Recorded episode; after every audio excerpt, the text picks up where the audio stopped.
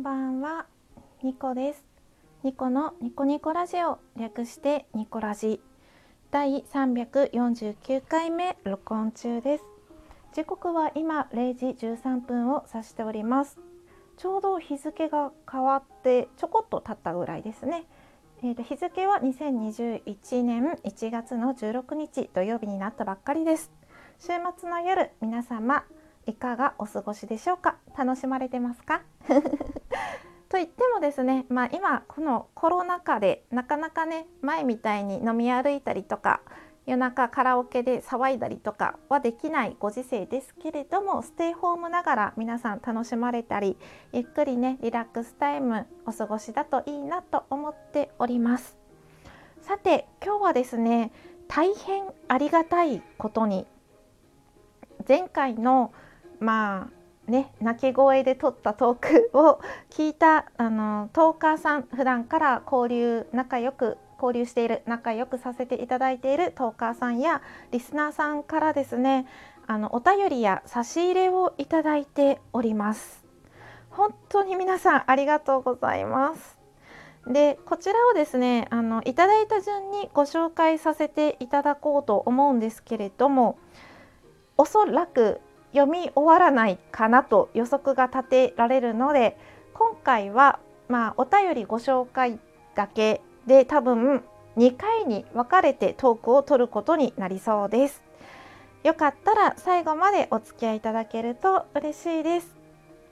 というわけで、早速お便りご紹介させていただきます。 D ラジの D さんですね、村人 D さんからいただいております。読ませていただきます。ニコさんへ。ニコさん、こんばんは。お声がとてもおつらそうで、何があったのかなと気になっています。肝心な時に駆けつけることができなくてごめんなさい。いつもたくさんお力いただいているのに悔しいな。うしんちゅうさん、レッスンさん、ゆきまるさんはじめたくさんの方がニコさんに寄り添ってくださっていたと知り、ほっといたしました。大切な方との行き違いはとても苦しいものがありますよね。溢れてくる感情のまま、気持ちの整理や涙を流せますように。あとは睡眠、キラキラマーク、睡眠も聞くやもです。かわいい顔文字。今日の疲れを癒せるような心地よい睡眠が取れますように。明日がニコさんにとって良いものでありますように、ひっそり応援しています。かわいい漢文字ですね。かっこトークを拝聴しながらうちうちかっこ閉じ、村人 D より、ということで D さん、本当にありがとうございます。で、これね、いただいた時刻を見ると、本当にね、トークを上げてすぐ聞いてくれたんだなっていうのが分かります。それだけでもね、ありがたいのにね、泣き声だったからこうやって心配してお便りまでね、夜中に書いていただいて本当にありがとうございます。このお便りの中で、あとは睡眠も聞くやもですって書いてるんですけれど、それこそ私D さんの番組 D ラジオですね、結構寝る前に聞くことが多くて、ご本人もですね、番組の冒頭で睡眠導入剤になればっていうふうにおっしゃってるんですけれども、本当にその通りで、聞いているとね、眠気を誘うような心地よいお声に癒されながら毎晩、すごくね癒されてます。皆さんもぜひ聞いてみてください。 D ラジですね、おすすめというか、私はファンというか推しの番組の一つですはい、次、レッスンさんからいただいてます。レッスンさんはですね、トーカーさんではなくてリスナー専門の方で、ご自分の番組は持っていらっしゃってないんですけれども、私の番組にもですね、よく来てくださってて、ライブとかで D さんの、ね、番組にもよくお便りとか出されてて、とてもね楽しい方ですね。で、ライブの時ですね、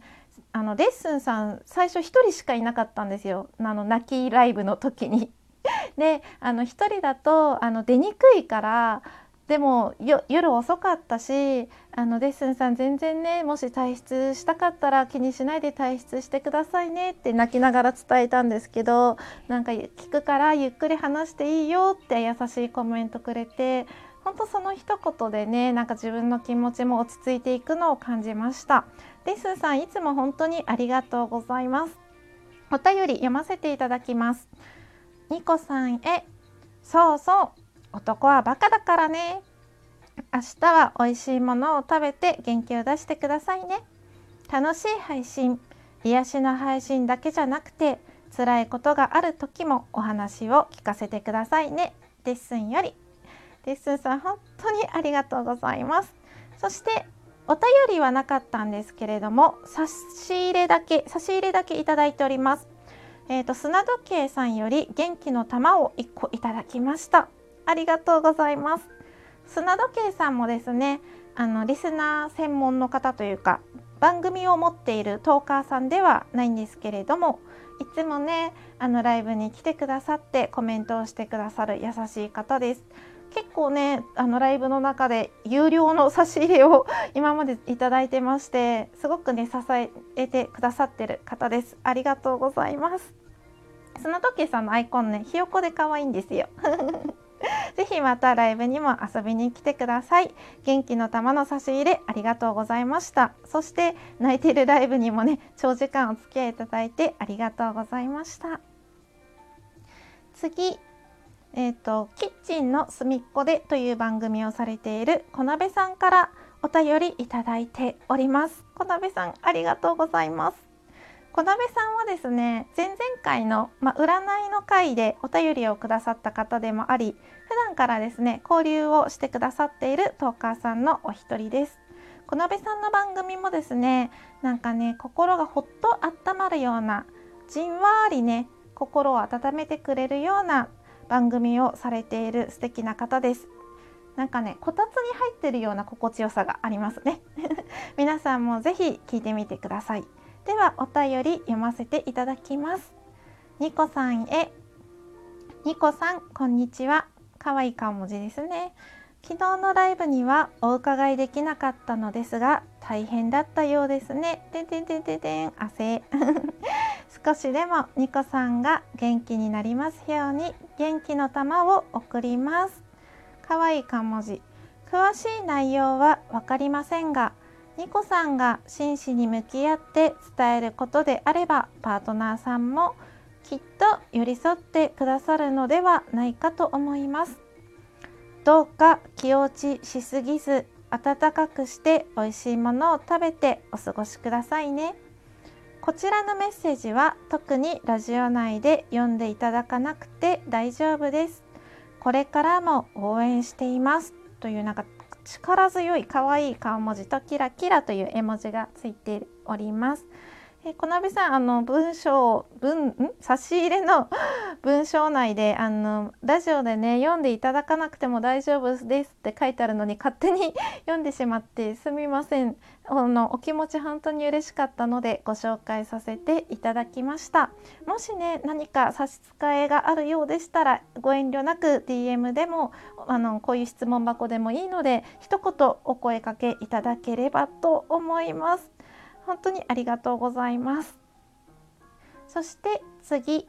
コインランドリートークという番組をされているゆきまるさんよりいただいております。ゆきまるさんの番組はですね、帰り道に雑談を録音して配信している感じなんですけれども、結構ですね、ラジオトークだけではなくて、他の媒体でもラジオを撮っている、精力的にね、声の活動をされている方です。で、ゆきまるさんのこのコインランドリートークの中でですね、私の番組を何回かご紹介してくださったり、結婚のお祝いのメッセージをね、貴重な12分を使ってメッセージをくださったり、本当にね、ありがとうございます。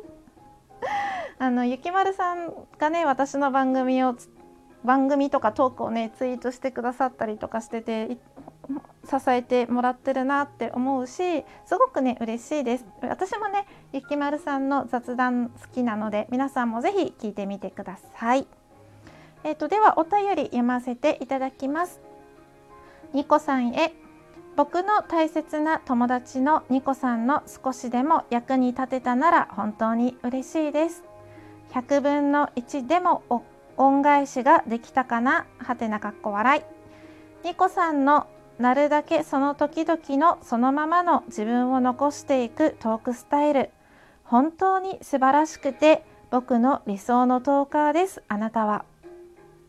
誤解を覚悟で言うと、僕は弱音を見せてくれて聞かせてくれて嬉しかったです。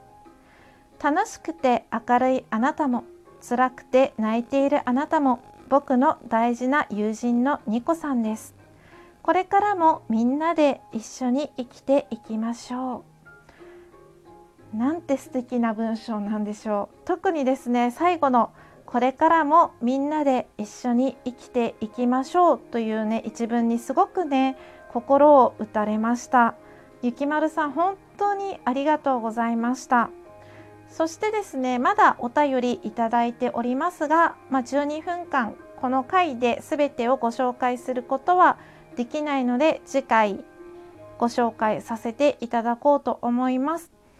差し入れや、お便りいただいているのにところどころね噛んでしまったりしてすみません。今日はいただいたお便りとともにトーカーさんのね番組のご紹介もさせていただきました。最後までお付き合いいただいてありがとうございました。明日も皆様にとって良い一日でありますように。ニコでした。